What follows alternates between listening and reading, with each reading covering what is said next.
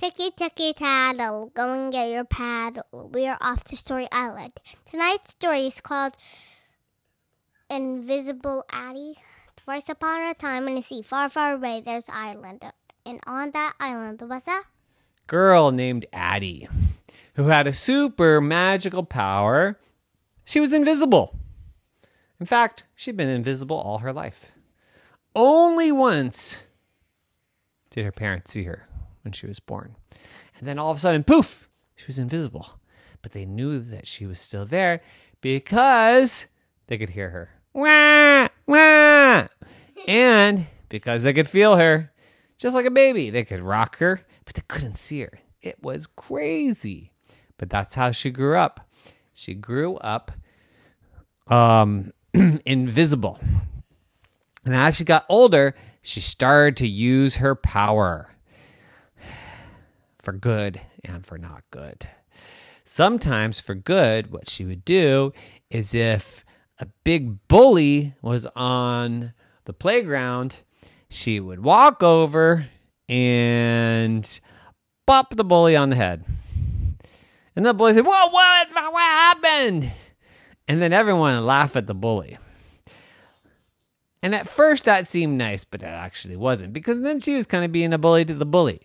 So instead, what she learned to do with the bullies is she learned to walk up to them and whisper in their ear, I don't think you should do that. That's not a very nice thing to say.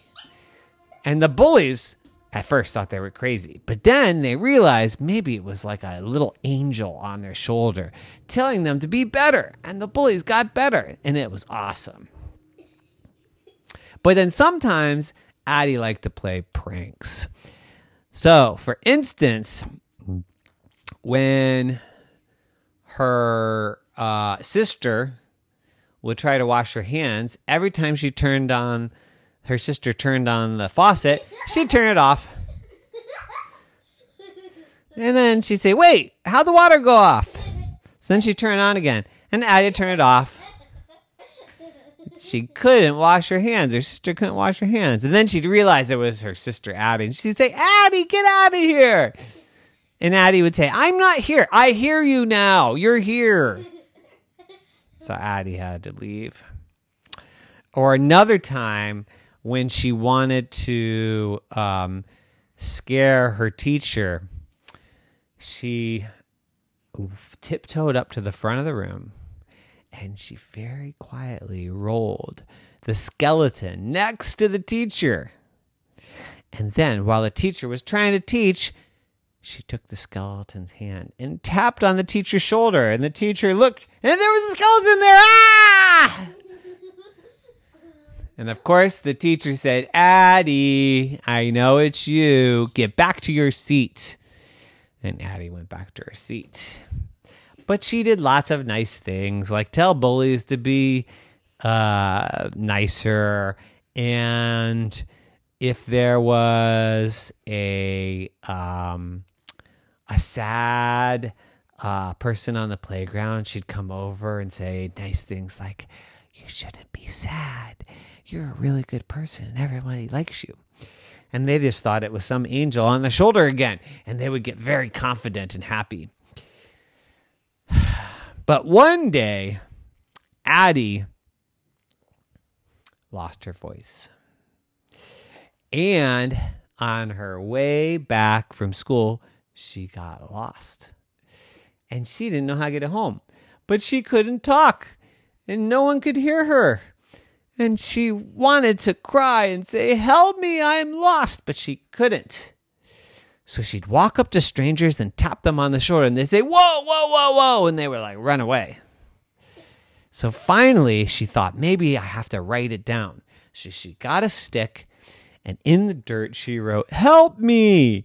But it just looked like help me was being written by itself, and everyone got scared. Ah! So she waited till no one was around, and then she wrote, help me, I'm invisible, and I lost my voice, and I need to get home. Where is 123 Elm Street? And a nice, kind woman came by and saw it and said, oh, dearie, I have a daughter who's also invisible. No problem. Yeah, it's really terrible when you lose your voice and you're invisible. Well, 1, 2, 3 Elm is not far. You just take 2 lefts, 3 rights, 2 lefts, 3 rights, and then 5 blocks straight. And Abby was like, whoa, that's too much. I can't remember all that. But the nice, kind woman drew a map. And Addie thought, oh, I can follow that.